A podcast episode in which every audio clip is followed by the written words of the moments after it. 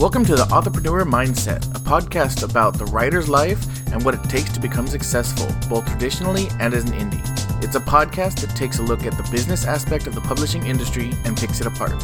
If you enjoy the show and want more, you can sign up for the Steam Powered Dreams mailing list to receive emails with valuable information right in your inbox. Just head over to steampowereddreams.com slash authorpreneur mindset to sign up now.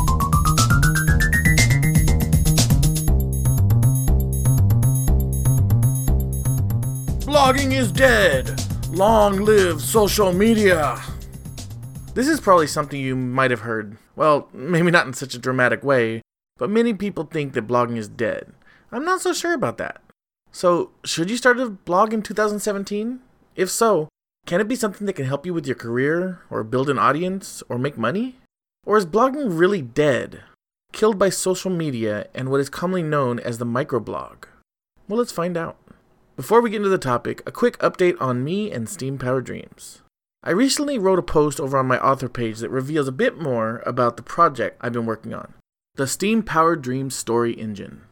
While I still can't reveal too much about it, if you're interested, I'll have a link in the show notes, or you can just head over to author.jeremycollier.com to read about it. In industry news, we have an article that directly relates to the topic of the episode. Jane Friedman recently posted on the topic of which is more important to an author, their website or their social network accounts. While this might not directly be related to industry news, I definitely wanted to share it. She goes through the differences between them, what each offers, and why she would choose her website over social network any day. Of course, we don't have to actually choose, so we can have the best of both worlds. So if you're interested in reading more about that, I'll have that link in the show notes. Also, the McIlvanney Prize for Scottish Crime Book of the Year winner was announced, and Denise Mina's Long Drop takes the prize this year. So if you're looking for a good crime novel, check that one out. Alright, well, that was it for industry news this week. It was kind of a short week between me recording the last episode and this one, and I really couldn't find much. So we'll be getting into the main topic in just a second. But I want to remind everybody that this podcast is funded by myself and our Patreon. If you'd like to show your appreciation for just a few bucks a month, you'd be helping out the show and keep it running, but also push it towards the next level. You can find our Patreon at steampowereddreams.com slash Patreon or just search Authorpreneur Mindset on Patreon itself. Alright, so the good news for many of us is that blogging is not dead. In fact, it's actually far from it. I would go so far as to say that it's actually stronger than ever, if done right and combined with other media, such as social networks, video, and podcasts. But let's take a few steps back and start with what exactly is a blog? Well, a blog is pretty much any website that has moving content and some sort of interactivity. And by this, I actually mean content that is published on a regular, or for many of us, irregular basis that allows for comments. Your blog could be made of images, videos, podcast episodes, text, or a combination of two or more of these things. And a lot of people don't realize this. For example, even though I don't call the website for this podcast a blog, that's exactly what it is. I put the show notes, episode links, and the episode itself in the new post, and then I publish it. Text is definitely the most common form of a blog. Sometimes it has images or video, but it's mostly text. At least that's how it used to be. Let's take a look at some websites that you probably didn't even realize were blogs YouTube, Instagram, and Twitter. YouTube is a blog where video is the focus, but it's a blog nonetheless. You post new content, people comment, and that's the two main pieces of a blog. Instagram, on the other hand, is a picture focused type of blog, but the same principles apply. And then there's Twitter, which is actually considered a microblog, just like Facebook and many of the other social networks. It's called a microblog because the content is generally pretty short, especially in the case of Twitter, which is just under 200 characters. So you might be saying, why would I start a boring old text blog when I already have a YouTube, Instagram, Twitter, Facebook, or what else you have with a large following? Well, there's a few reasons. The first is that you don't own anything on these websites. At the moment, they could be taken down or deleted, you could get banned for no reason, or their service could just simply be discontinued, and you'd lose everything. The second is because you get to decide what your users see at all times when you have your own blog, and you can set up each individual post to be 100% unique if you wanted to. And the third is because it allows your users to feel a connection with you that a social network just really doesn't offer. Now, we understand what a blog is and some of the advantages over social networks, but why should we have a blog in the first place? Anne Allen recently wrote a great article on the subject called 10 Reasons to Start an Author Blog, and we're actually going to go over a few of them. The first one's simple you're going to need a website anyway. Why not add a blog? If you're traditionally published or trying to become so, you're going to have to have a website. Agents, reviewers, and even publishers will search for your website, and the higher quality it is, and the more activity it has, the better it reflects on you. If you're self published, on the other hand, not having a website will make you stand out, and not in a good way.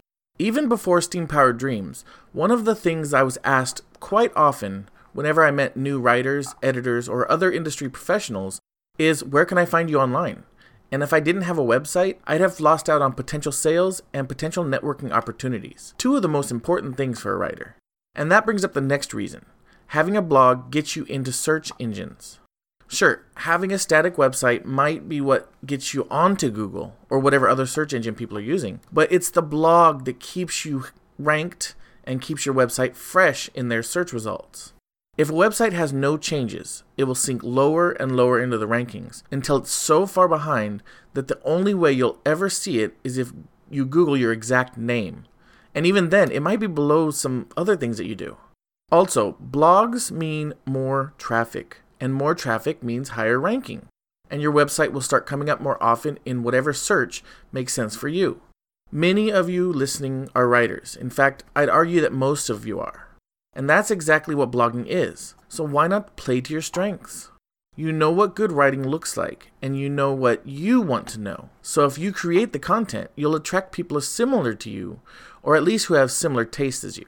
The last reason I want to talk about from the article is that it says that blogging is actually a social media for grown-ups.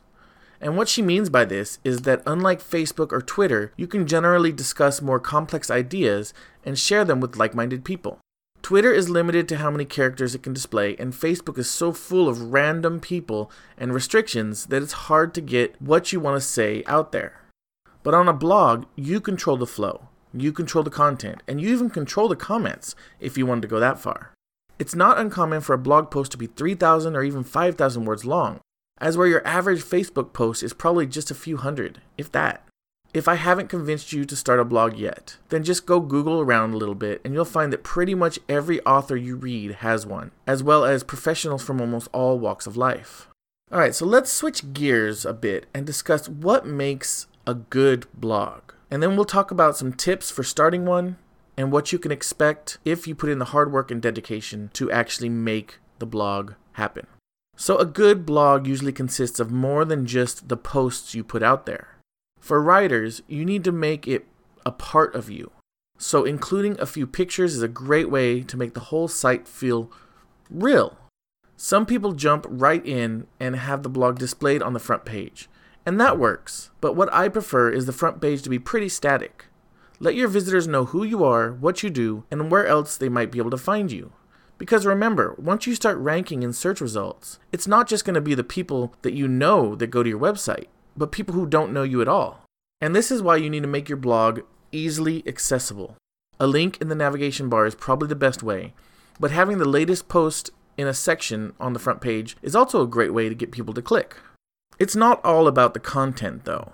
The theme of your website really can help you stick out. Create your website and blog around a color scheme that fits you. If you're writing a dark story like horror, suspense, or thrillers, you probably don't want to use whites and pinks and light blues as your theme, just as you wouldn't want to use blacks, grays, and dark reds for a children's book site. Make sure you include an About Me section that goes more in depth with who you are. Include a few paragraphs that shares you with your audience. Don't share anything you're uncomfortable with, of course, but it's a great place to talk about what makes you a writer and a little bit about your journey that you've gone on to get there. And if you do feel comfortable enough, including pictures of yourself, your pets, family, and whatever else makes you you will add a nice touch. Also, you should give your viewers a chance to easily contact you. This can be achieved through a contact form that sends you an email when someone fills it out. It keeps your email safe, but still allows for that communication. Alright, so on to the blog itself. One of the biggest pieces of advice I can give you is organization is key. You want to keep your posts in as few categories as possible, but still enough to make navigation easy. For example, having a news and update section is pretty common, as is having things like inspiration, book information, writing snippets, or writing advice. But if you already have those categories, what probably isn't needed is separate categories for motivation, book updates, character snippets, editing advice, and so on. All of those things can fit easily into the first five categories you already had. For the posts, you want to keep them at a length that's readable in one sitting, maybe between 500 to 1500 words. Also, don't forget to include images and video. You can easily embed YouTube videos in your posts legally, so there's no excuse not to have them. Of course, do check back from time to time because videos on YouTube tend to get taken down, so you do have to do a little bit of maintenance, but it's worth it in the end. Make sure that your blog is always in date descending order, meaning your newest post is on top. It's a good rule of thumb to hide the majority of the post behind a read more link. Imagine going to your favorite author's website, where it's not uncommon for them to share 1500 word character bios, 3000 word chapter previews, and other long posts. And you're trying to sift through this for that one post that they made a while back that was only 500 words. By limiting the amount of words that's d- displayed on the blog list view page to about 250, it makes navigating a lot easier. For writers, make sure you also have a section on your website that showcases your work. This could be simply your book covers or a sh- free short story or just little snippets of your writing, but make sure it's there. Some writers do this right inside the blog, but I prefer a separate section so that viewers can easily find it. Now that you have an idea of what to put in your blog, how about actually starting one? Well, Many people start out with free blogs, and that's fine, but know that they don't scale very well and they don't look too professional. Eventually, if you keep it up, you're going to want to get something a little more professional that costs. But if you are going to use a free platform, I highly recommend WordPress.com. WordPress is the most widely used website and blog platform, so getting to know the basics will help you in the long run. There's also a huge community and tons of free tutorials and guides for using WordPress that will be invaluable to you. Now, if you are looking to pay, there's a few options.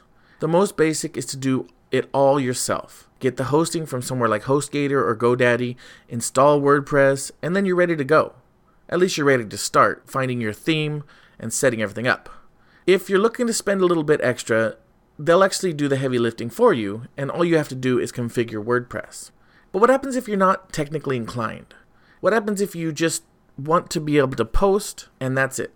Well, you could always hire someone to create everything for you. And this is actually a great option, except you have to be careful. There are a lot of scams out there. And this is why I'm going to put a selfless plug here. I created the Steam Powered Dreams websites. And we offer the service for writers and other creative types.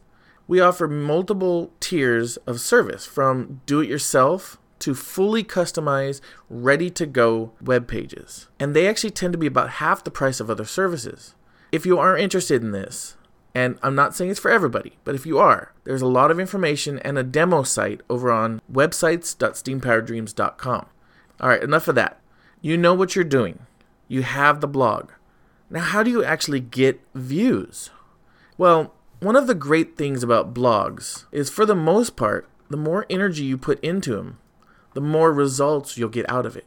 I highly suggest writing anywhere between 5 and 10 posts and saving them as drafts before you publish the first one, and then release them in succession, maybe one every other day for the first two weeks or twice a week. This will jumpstart Google and other search engines into getting your blog and websites into the search results, and also give viewers more than a single post to look at, increasing the likelihood of them sharing it or saving the page for later.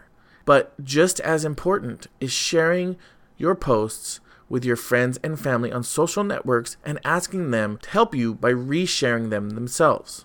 This is why I say that having a blog alone really isn't enough. Getting those links out there and getting them shared is extremely important.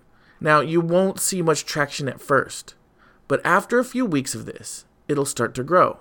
And even then, don't expect to see much results for the first six months or a year, unless one of your posts happen to go viral, and in that case, congratulations. But the most important thing is to keep writing, keep updating your blog, and keep consistent. You don't have to do five posts a week, but one to two should be minimum. I'm going to end this episode with a little story that ties it up with a nice example, a personal story. Steam Powered Dreams was once just a website for me and my writing partner to showcase our writing. It literally had nothing on it except the homepage that introduced us, a book page with links to our books, and an About Me section that really only linked to our social networks. We got almost no views, as you'd probably expect, even with the help of sharing around social network. About six months before I was forced to rebuild Steam Powered Dreams website and make it what it is today, I started blogging more regularly. All of a sudden, after only a few weeks, we were seeing consistent views across the whole website. It wasn't much, but instead of 5 to 10 a month, we were getting 5 to 10 a day. And then we were hit with the malware, and I lost all of my content. The only reason I was able to save any of it was because Google had saved some of our pages in cache, which wouldn't have been possible unless we had had those consistent views. By the time I remade the website a few weeks later and republished these posts, Google thought we were a dead website, because technically we were. Our views dropped back to almost nothing. Then I hired a few freelancers to write new posts for Steam Powered Dreams, which quickly revitalized our views and took them to a whole new level. And it only took a few months to get there. Because of our blog, and I know this for sure because I can actually track it on the back end, we have submissions to be published writers looking for services, and more. The bottom line is a blog, along with social networks, can be an amazing tool not only to get your voice out there, but also to build a community and promote your own work. So go get blogging. I hope this episode helped you out. In a future episode, I'll be talking more in depth on the topic of blog themes and finding things to write about. But I think this is a great stopping point for this episode. The topic was actually brought to me by my friend Luna Bell, who is just starting out on her own blog. And if she gives me permissions, I'll have a link to that in our show notes. Now, if you have questions about this episode or anything authorpreneur or entrepreneur related, there's two ways to reach me. The first is through the website at steampowereddreams.com slash authorpreneur mindset, and then click on Ask a Question. The second is to join our Facebook group at facebook.com slash SPD Writers Helping Writers. As for me, you can find me on Facebook at facebook.com slash Jeremy L. Collier. You can follow me on Twitter at Soul Scribbler, and the show is on Instagram at Authorpreneur Mindset. Until next week, I'm your host, and don't forget to keep moving forward.